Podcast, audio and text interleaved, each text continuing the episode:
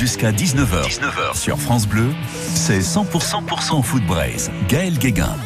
Il y en a qui s'en foutent, mais on se demande où va Messi. Tout le monde se pose la question. Enfin, surtout les journalistes sportifs, les supporters du Paris Saint-Germain, les dirigeants saoudiens qui veulent l'entraîner dans le désert, le club de foot de Miami qui lui vend du rêve américain, et les socios, euh, c'est-à-dire les supporters du FC Barcelone, son club de cœur, là où il a grandi.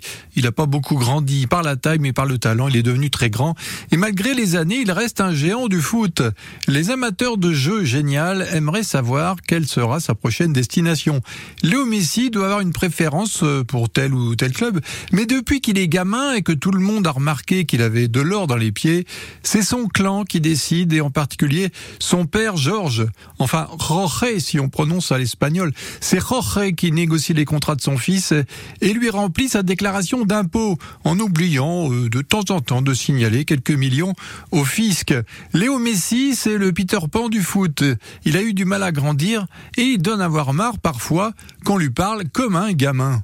Fais pas ci, fais pas ça, viens ici, mets-toi là. Attention, prends pas froid ou sinon gare à toi. Mange ta soupe, allez, brosse-toi les dents. Touche pas ça, fais dodo, dit papa, dit maman. Fais pas ci, fais pas ça. Ah Merci Jacques. Euh, oui, je suis sûr qu'on lui parle comme ça à Léo Messi. D'ici la fin de la semaine, on en saura plus sur l'avenir du prodige argentin, si on en croit les nombreux médias qui parlent de foot en pompant l'équipe en priorité. L'équipe, c'est la source principale qui permet aux chroniqueurs d'en faire des caisses je sais de quoi je parle, la future équipe de Messi ne sera pas la même que cette année.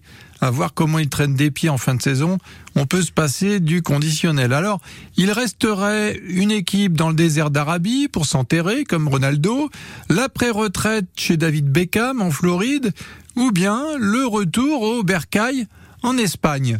Si on barre ça, on barre ça et on barre ça, qu'est-ce qui reste? Il y en a qui s'en foutent Gaël Guéguin.